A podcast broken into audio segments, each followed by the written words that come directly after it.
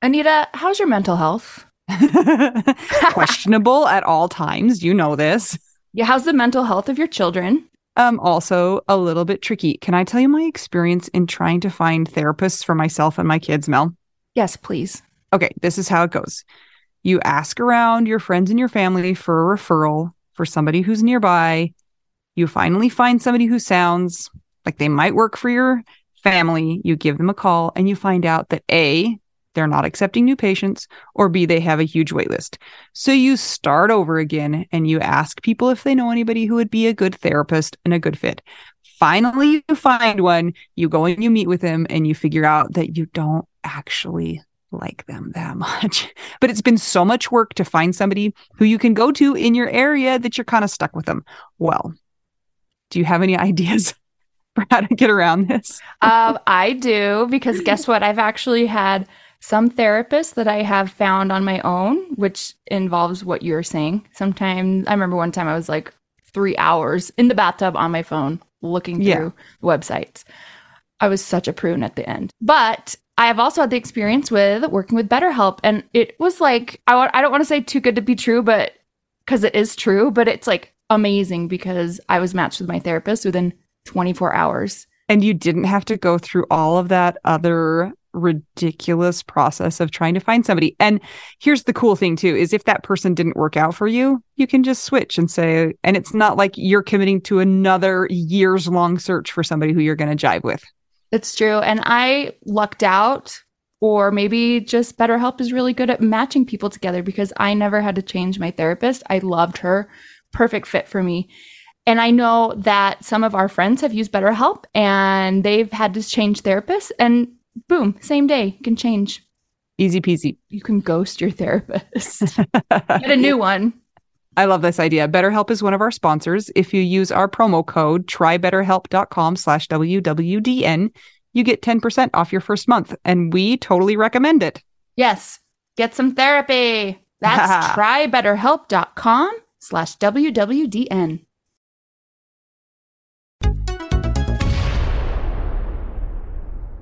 Today, we're talking about what? Terminology. Well, that sounds exciting. Does it feel like we're going to go to school? Yes, that's what I was thinking. We're going to talk about the Latin roots of the terms. Not true. No, Anita, why don't you lead this discussion? So, you know how when you're a person on the planet, you tend to think that everybody thinks just like you do? Yes. Have you ever noticed that? So, as a widow on the planet, same thing happens. And you think that everybody has the same opinions about you in a lot of different areas. And one thing that I was surprised about was that some people have very strong feelings about words associated with being a widow. For instance, some widows hate the word drumroll brrr, widow. Yes. I've How do you this. feel about being called a widow, Mel? Oh, how do I feel? Well, I think that its regular, typical connotation is normally paired with an older female, perhaps a mm-hmm. grandmother, perhaps 85 and older. And so that's kind of maybe a general like consensus. Retirement So- age. Yeah. So I actually didn't consider myself a widow when I first found out that Scott died because I just thought it was only for people in the grandmother category. And Mhm. then I realized, oh, I am a widow. Hello. And I mean, I'm probably in a small majority, but I get to make it whatever I want. So I never was like, oh, these people call it this, therefore I hate it. But I know that some people do. And like, that's totally cool if that's how you feel. I get it. So I've just decided I'm going to make the new, the word widow mean whatever it means to me. Mhm. And there are many flavors of widows, many versions of widows. Mint chocolate chip. It's also just a word. So for Doesn't me, the bother you. word is neutral. It's a fact. And I'm cool with it. But not everybody feels this way. So here's the thing about I I agree with you and I want to push it even a little bit further. In society, like you were saying, the word widow usually brings to mind older people. And so I remember hearing, I think I was at church once and they were talking about how somebody was visiting all the widows. And in my brain, immediately I was like, oh, this person's visiting all of the grandmas or the 85 year olds or the whatever year olds. And that's what popped into my mind. And so I think in my mind, if we avoid the word widow because it makes us uncomfortable, then we don't help society realize that widows do come in more than one flavor. So if you can be neutral about the word widow, then maybe we expand the definition of widow little by little until when you think of the word widow, you think of you and me and the whole spectrum people who are younger than us, people who are older than us, all of us. What do you think about that? Rainbow of widows. A rainbow of widows, like Skittles. Yeah. A Skittles of widows. Widow Skittles. Widow Skittles. Ah, that sounds like a great idea. But I also understand that with the word brings pain because it's a reminder of what you are. Also, sometimes on forms that you fill out, the only options are married or single, not even widow. And no. so, yeah, there's a whole lot that comes with this. And another question that I wanted to ask you about, Anita, mm-hmm. is I know that some people have said, well, I don't call myself a widow because I don't want that to define me. Mm. Now, this, this is true. That I'm assuming that means to define me negatively. But do you think it could be reversed? Like, what if you are a widow and it's a positive sort of a term? Okay, let's go back to your form example. So, if you're single, does that define your whole life? No, unless you look at it only in those terms. Yeah. Are you, if you're married, does that define your whole life? It's certainly, I feel like the widow box is a huge part of my person, of my life, of my experience, but it's not all of me.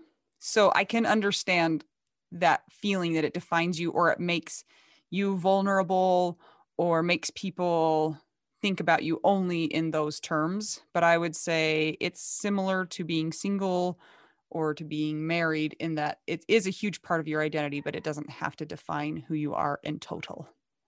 I Maybe. Agree. So everybody has different feelings about it. And that's also cool. Because we're Skittles. Yes. One thing that's interesting about words is you brought this up the other day, Anita, and I totally forgot and I had to go look at my Instagram. Yeah. You were talking about how my Instagram description, it just says Mel Shore, musician, widow, unicorn. Yes. And truly, when I think of words like that, they're all just words whatever the definition means, actually, whatever the emotion that that definition brings is different for each person. Right. Somebody could see musician and think, Mel goes out partying with Mick Jagger. Or somebody could look at the word musician again and say, oh, she just plays the piano in her house. You know, it could go so many ways. Um, they could just think you were playing Vivaldi all the time, or they could think that you played with ACDC. Yeah. And or know, people have feelings about all of that. There's or judgment. what if they hate unicorns? Yeah. We were talking about that because we were talking about how big of a part of your identity is the fact that you've lost your spouse or your partner. And so in your four words that you describe yourself as and I used, you know, in Instagram people will use, you know, just a few words to describe themselves. Is that one of your words? Is widow, or is it not one of your words? And does that change over time? In the beginning, do you feel like that takes up a huge part of your identity? And then as time moves forward, you have other words that fill a bigger part of your identity. And I feel even in the time that I have been a widow, that that is the case, that it used to be the only thing that people needed to know about me. And now I'm like, there are many other parts to me that you need to know. Need to know need. What's our next terminology? Our next terminology is anthropomorphic. Okay. Just kidding. okay. Your anyway. eyes. Uh, dead. Versus. Oh, a host of, I mean, people use so many terms that are not dead. Passed away. Um, Late spouse, late partner. yes, passed on. Um, yeah, there's a lot of Crossed over. crossed over. That's the one I was trying to think of, crossed over. There are a lot of ways to say it that seem to be more gentle for people. And I really was surprised at how many people were uncomfortable with the word dead. Were you? Do you feel that way? Do I feel uncomfortable or do I feel surprised? Well, what do you? Yeah, no, both. Answer I all the think questions. It's a, okay, okay. I will answer all the questions and I will email you if I have problems. Thank you. So I guess pre Scott dying, I Mhm. was aware that people had sensitivities to this and I adjusted accordingly. I personally have never had a problem with saying dead, like, or this person has died. right. And it's interesting because, as many of you know, we have a group on Facebook, a private group for widows, and this topic has come up a few times. And it's very polarized. Some people are attracted to our group because we are pretty blunt in how we talk. We don't even think twice about it just because that's how we communicate, right? Yeah. But sometimes, depending on the person, depending on where they are in their grief, and depending on their preference, they may hear what we say if we're blunt about it and feel like we've stabbed them in the heart, Yeah. even though it means the same thing. Okay, but wait, let me let me stop you. Is it being blunt or is it being factual and accurate? For me, I think it's factual, but they Have they associated that mm. word with a more painful response? yeah. Like there's one instance I'm thinking of where the word blunt was tied to our use of the word dead. Yeah. Yeah. I think it's I- fact. I was actually surprised at how many people, even for a long time after the passing of their spouse, that really did not like the word dead or died or death. It was too painful. They talked about it as being um, blunt or a slap in the face or a stab in the heart, um, all of those things. I thought more people would just be like, no, that's, I mean, that is what happened. And I have kids, and in the grief counseling world, we are coached to use those terms because that is what has happened. Their body has died. And when you use words like passed away, um, crossed over, those are very confusing for kids who already don't understand the finality of death. And so when this topic came up, this is kind of funny, but I related it to how we talk about body parts and how there is a push to call body parts what they are and how it's sometimes really uncomfortable. You know, we we grew up kind of using um not nicknames cuz that make, but um not not the anatomical correct having little euphemisms for those for those things and how we're trying to use the correct anatomic term. And i feel like it's kind of the same when it comes to children is that you have to call it what it is so that it's very clear because their brains are weird and they make meanings because they're just processing and trying to understand the world around them.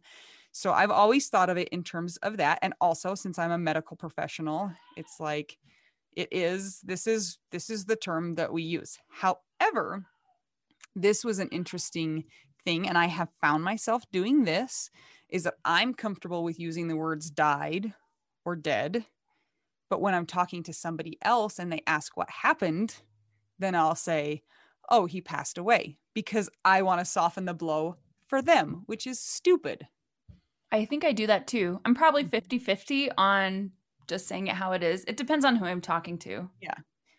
if, So, if it's somebody that i don't know and it comes up in the conversation i don't typically say oh he died because i don't want that like shock factor here's one thing that I've noticed myself saying. So, somebody asked me at tennis a few weeks ago, they're like, Oh, was that your son that you were here with the other day? And I'm like, Oh, first of all, that was not me because I wasn't here the other day. Oh. I was not with a like- kid. And but your in- dad? instead of saying those two things, I just said, "Oh no, I don't have any kids. My husband died after a tonsillectomy." You went right. You went right to the gut punch there. Yep. What was the reaction? Oh, okay. Thought it was you. it was an Oh, old guy. okay. He's seen a Oh. lot. He's fine. Okay. Yeah. that's Yeah. interesting i i think it's um interesting to hear the different ways that people talk about it and i'm not saying that people should be comfortable with one or the other i can just say that in my experience and especially with the children thing um that's how i feel comfortable and i don't have any any qualms or it doesn't cause me any more pain to say the word dead than it does to say passed away or I read this series that took place in Botswana, and it was always they became late. My husband has Oh. become late. Oh, he better hurry up. he is. He has not made it on time to anything in two years. Man, that Jason. Here's Mhm. another thing that I've heard, and this was part of our discussion in our club, is sometimes when you use the more gentle terms, people don't understand what you're actually saying. Mm, And so it's like, oh, my husband passed away. And they're like, well, when will he ba- be back from work? It's like, okay, you didn't get it. They rephrase it another way. And then finally, they just have to say, he died. dead. You need to cancel this order. And then they get it. So, so many experiences, so many different ways to do it. What's the right You- way? Do you think it's one of those things that you can acclimate yourself to if you are uncomfortable with it? Do you think it's kind of like you can, you know, they do they do exercises for people who have phobias. Oh, you- exposure therapy? Is that what Yes. This also goes along with life coaching. So your sister Shauna is gonna like be on my side with this. Okay. Everything is neutral that is a fact. Okay. You get to decide what you think about said fact. Okay. And that thought gives you the emotion. So I Mhm. could say, Hey Anita, Scott's dead. And you're just like, you don't even have a, a actual thought either way. It's neutral. And so you don't feel anything. But I could say, Hey, Anita, remember when Jason died? And then your brain might go to a thought that's like, oh man, I remember when he died. And then you feel a feeling because of that. The actual word is neutral. Yeah. So I believe it's it's if somebody not that this would be somebody's life goal to go and say they want to change their their feelings and their thoughts about the word dead versus passed away, but if they did, it's absolutely possible. The brain is amazing and you can basically create your own experience. We are interested to hear what your preferences are. If you like, not like, because nobody likes to say that we're dead.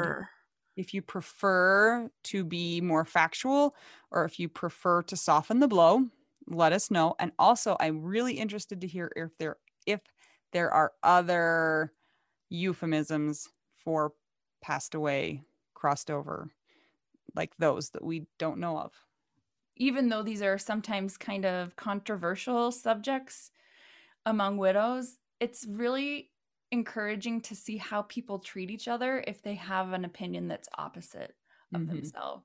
And thank goodness that the people in our group are so amazing because we're in some other groups, Anita, that are not like so you're a piece of meat thrown into like the Amazon River and the piranhas jump on you. It's very bad. You know what I'm talking about. oh i know what you're talking about Yeah. So it's really nice to see people comment and say, I prefer passed away or I prefer dead. And nobody's judging anybody for what they think their own way. Yeah. And the whole point of these conversations is just to open the conversation so we can talk about it. And like I started out by saying, I was really surprised that other people had str- such strong opinions that were different than my own because I assumed that my experience until I thought about it was the same as other people's experiences. So, mm-hmm. Also, one thing that I'm remembering is that we have a widow friend whose husband died a very violent death. And she said to us, There's no other word that describes how horrible this was and how final it was than the word, he's dead. mhm. to me it's insulting to say he passed away. So it could be insulting no matter what. It just is dependent on the person. It's Yeah. it's very personal. So yeah, let us know what you guys think. What are some of your thoughts? There's no wrong answers. We support whatever works for you, and we would love to hear what you have to say about it. And if you hate us because we say dead, we're sorry. We're probably gonna still say dead, but we support Can you. I say you're dead to us if you hate us? Or is that going too far? they might pass away from shock. You're you're passed away to us if you don't appreciate us and hate us. What do you guys think? Comment below. I'm Anita, I'm Mel. just two young widows trying to open the conversation and figure out widow We do. now.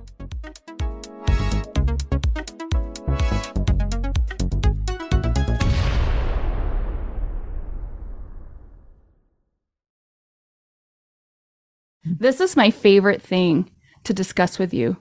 Tell me, what Well, is it? One of my favorite things. I do enjoy tacos and cheese and dogs. This is about how you cannot pay hundreds and hundreds of dollars for a phone plan, especially when you're a widow, your person is dead, you might have kids, you might need another option, and you just want your phone to work, you want unlimited texting and service, and you want it to be like 25 bucks a month.